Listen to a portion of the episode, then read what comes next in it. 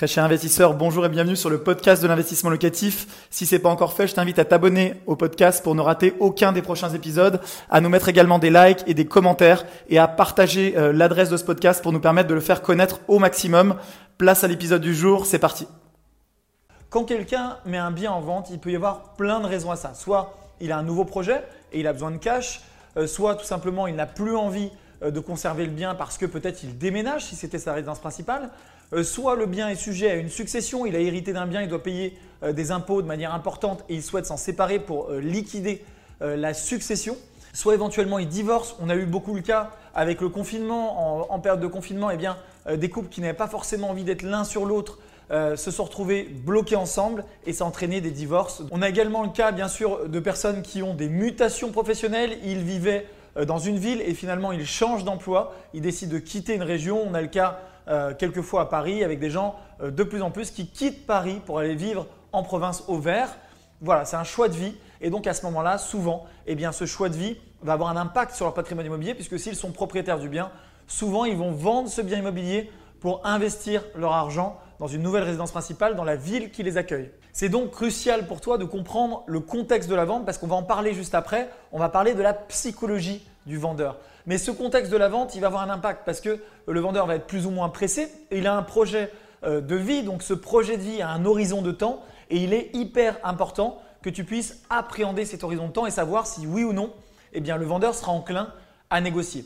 Le contexte de cette vente n'est peut-être pas le seul paramètre qui va avoir un impact sur le fait que tu vas pouvoir oui ou non négocier et oui ou non acheter à un bon prix. Donc reste bien jusqu'au bout de cette vidéo parce que eh bien, on va voir d'autres paramètres hyper importants qui vont te permettre de faire les bons choix. Mais ce fameux contexte de la vente, à mon sens, c'est un des paramètres les plus importants. Pourquoi? Parce qu'on comprend que si on divorce, on comprend que si on a une succession avec des impôts considérables à payer, eh bien on a envie de se débarrasser entre guillemets assez rapidement du bien et de ne pas rester collé avec ce bien. Le deuxième paramètre qu'on va voir, c'est la durée de mise en vente du bien. Alors je ne sais pas si tu suis euh, mes aventures immobilières, si tu as suivi les aventures immobilières que j'ai pu avoir dans ces derniers mois, mais notamment j'ai acheté une résidence principale assez incroyable.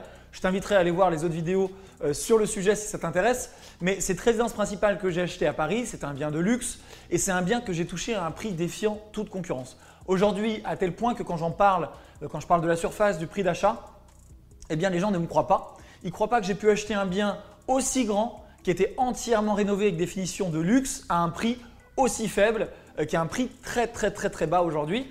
Donc Comment j'ai pu faire ça bah, Tout simplement, c'est ce que j'explique toujours. Moi, dans l'immobilier, je ne suis pas magicien. Il y a eu une conjonction de choses euh, qui se sont cumulées et qui ont fait qu'à ce moment-là, le vendeur a accepté de lâcher ce bien-là à un prix défiant toute concurrence. Ce qu'il a d'ailleurs, pour l'anecdote, immédiatement regretté le lendemain, puisque le lendemain, il est une offre plus élevée, puisque je ne l'ai pas acheté au prix affiché. Donc, je fais une offre beaucoup plus basse. Il a dit oui. Et le lendemain, une autre agence qui avait la vente de ce bien est venue avec une offre 100 000 euros plus chère et malheureusement, il était déjà engagé avec moi, donc il a poursuivi, euh, mais en ayant un goût amer dans la bouche et on peut le comprendre. Mais cette durée de mise en vente, elle est hyper importante parce que quand on vient de mettre en vente un bien, je ne sais pas si tu as déjà vendu un bien, mais si tu vends un bien demain et que tu mets l'annonce sur le marché, eh bien tu es plein d'espoir. Euh, les agents immobiliers t'ont euh, donné une fourchette de prix ou alors tu t'es fixé toi-même une fourchette de prix de vente en regardant un petit peu ce qui se vendait sur Internet. Tu arrives sur le marché avec ton bien, ton bijou, ta pépite, et ton rêve en tant que vendeur, c'est de vendre le plus cher possible. C'est assez euh, logique, c'est humain. Et de le vendre assez rapidement et au meilleur prix. Est-ce que si quelqu'un arrive le lendemain de la mise en vente avec une offre euh, très basse, est-ce que tu vas l'accepter? La réponse, elle est évidemment non. Et ça sera le cas pour tous les vendeurs, qu'ils soient français d'ailleurs, ou même dans des pays étrangers. La logique et la psychologie du vendeur à ce moment-là, c'est de se dire, eh bien, j'ai une offre qui est basse, mais je viens de mettre mon bien en vente, je ne vais pas me précipiter, j'attends et j'aurai probablement d'autres offres et probablement un meilleur prix. C'est un biais cognitif. Concrètement, le vendeur va se dire que s'il a une offre très rapidement, même s'il est en dessous, ça veut dire que le bien est attractif sur le marché, il n'a pas tort. Et que puisque le bien est attractif, eh bien, il aura probablement de meilleures offres sur le marché, donc il ne va pas se précipiter et il va décliner votre offre. Donc dans ma stratégie, je vais t'en parler à la fin de cette vidéo, hein, on va parler plus de psychologie de la vente et de comment formuler tes offres, mais là, je voulais te dire le deuxième critère, c'est le critère vraiment de la durée de mise en vente. Le troisième critère à prendre en compte quand tu visites un bien et la question du coup sous-jacente à poser au vendeur ou à son agent immobilier, c'est est-ce que vous avez déjà reçu des offres? Et si c'est le cas avec l'agent immobilier ou le vendeur vous dit oui, essayez de connaître le prix auquel les offres ont été formulées. Alors il est évident que si les offres avaient été formulées au prix qui convenait au vendeur, a priori vous ne seriez pas en train de visiter. Puisqu'en toute logique, le vendeur sera en train d'avancer sur la vente avec justement la personne, l'acquéreur, qui a formulé cette offre. Donc ça veut dire que de fait, euh, si le vendeur vous dit oui, j'ai déjà eu des offres, ça veut dire que de fait, ces offres ne lui convenaient pas. Alors on peut se dire que si par exemple je visite un bien qui affichait un prix de 100 000 euros et que euh, le vendeur a eu des offres à 70 000, 75 000, 80 000, eh bien on peut se dire que si on est mieux disant sur son offre, ce qui veut dire que si on fait une offre à un montant plus élevé, par exemple s'il a eu des offres à 80 000 qu'il a euh, refusé d'un revers de la main, potentiellement, si vous êtes mieux disant à 82 000, potentiellement, vous êtes la personne qui fait la meilleure offre, en tout cas pour l'instant. Et donc, tu pourrais à ce moment-là te dire que tu aurais le bien. Mais c'est sans compter le facteur psychologique. Dans la tête du vendeur, il y a des prix psychologiques. Par exemple, on le sait, euh, quand un vendeur vend par agence, tout l'argent n'est pas dans sa poche. Donc par exemple, si tu vois un bien qui est par exemple affiché à 105 000 euros, il est fort à parier que c'est parce que euh, le vendeur a dit à l'agence, moi je veux minimum 100 000 euros dans ma poche, après vous vous débrouillez. Et donc l'agence se dit, par exemple dans un cas comme ça, bah, le vendeur veut 100 000 euros, je vais mettre 105 000, 100 000 euros plus mes frais d'agence. Donc c'est important quand tu vas faire euh, une visite d'essayer de savoir s'il y a déjà eu des offres, même si, attention, le vendeur peut jouer à poker menteur et peut être en train de bluffer, c'est peut-être pas vrai, et idem avec les agents immobiliers.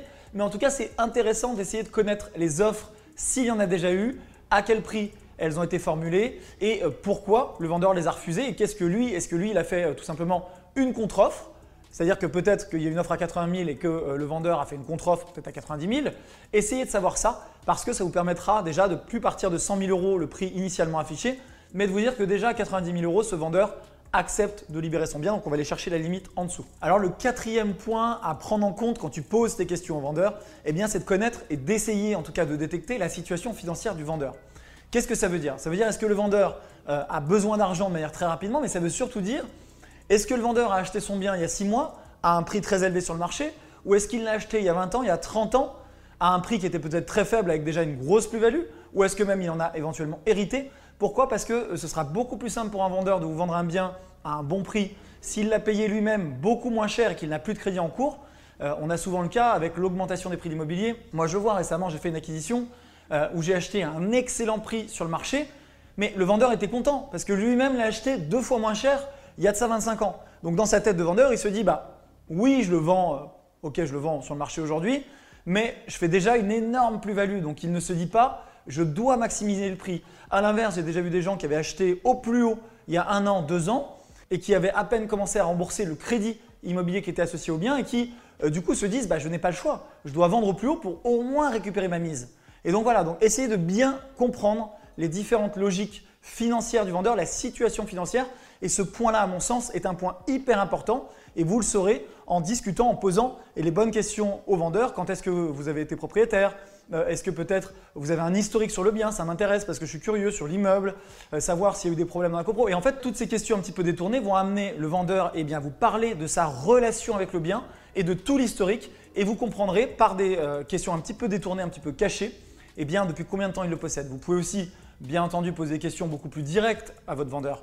Mais la ficelle est un peu grosse et parfois il va trouver que c'est intrusif. Donc moi je préfère m'intéresser au bâtiment, m'intéresser au bien de manière absolument sincère, essayer de comprendre son histoire et de fait, eh euh, le vendeur va vous parler euh, de la relation qu'il a avec le bien, depuis combien de temps il le possède, et vous allez tout comprendre en fait sur l'histoire du bien, l'histoire de l'immeuble, et ça va vous permettre en plus euh, d'avoir des informations sur l'immeuble, de savoir si l'immeuble est en bon état, et d'avoir un peu un historique, de comprendre la logique de l'évolution dans le temps de cet immeuble. Alors ça me permet de faire la transition sur le cinquième point, qui est un point qui est à mon sens hyper important. Quand on veut euh, poser des questions aux vendeurs, quand on veut faire des offres, quand on veut négocier dans l'immobilier, que ce soit pour une résidence principale ou pour un investissement locatif ou même pour un achat-revente, eh bien il faut être en mesure d'expliquer pourquoi on négocie. Qu'est-ce que je veux dire par là? Ce que je veux dire, c'est que quand tu vas faire euh, toi le tour du bien, tu vas voir ce qui ne va pas. Tu vas voir ce qui va et ce qui ne va pas. Alors il est hors de question que tu dises au vendeur euh, tout est pourri, euh, et d'être uniquement dans le négatif parce qu'à ce moment-là, mets-toi à la place du vendeur. Moi, je te répondrais en tant que vendeur, eh ben, écoute, si le bien ne te plaît pas, si tu penses qu'il est pourri, bah écoute, passe ton chemin. Je vais vendre à quelqu'un d'autre, il n'y a aucun problème.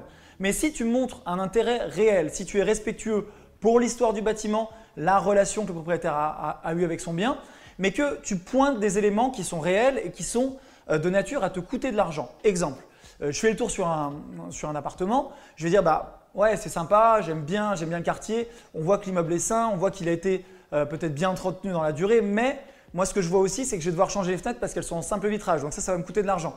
Et on va pointer comme ça euh, différents axes d'amélioration coûteux de manière à mettre le vendeur aussi face à la réalité. Parce que parfois, eh bien, les vendeurs, eux, dans leur tête, ils ont leurs bijoux.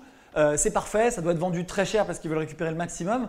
Et ils n'ont pas conscience bah, qu'un bien, quand on l'achète, il faut faire des travaux, que ça peut coûter de l'argent. Donc moi, ce que je dis en général, je dis voilà, donc votre bien m'intéresse.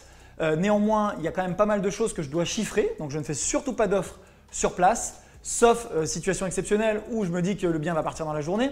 Mais euh, si ce n'est pas le cas, et si je veux faire une offre plus basse, je vais essayer de ne pas la faire de visu. Je vais le faire un petit peu mariner, je vais dire écoutez, moi, votre bien m'intéresse, je vais faire le point euh, avec ma banque, je vais faire le point également sur le chiffrage des différents éléments que j'ai vus, parce qu'il y a quand même des éléments. Et par la suite, quand je vais revenir vers lui, je vais faire une négociation et je vais lui expliquer pourquoi. Je vais lui expliquer que cette négociation, elle est liée déjà à mon budget validé avec la banque, que la banque me valide un budget maximum de 200 000 euros et qu'au-delà, je pense que ça passe, mais ce ne serait pas confort et j'ai pas envie de, porter un risque que l'affaire n'aille pas au bout. Donc là, je vais le rassurer sur le fait que j'ai un accord ferme sur le budget de 200 000 euros. Donc je lui enlève déjà un poids au vendeur. Il sait qu'à ce prix-là, je suis en mesure d'aller au bout.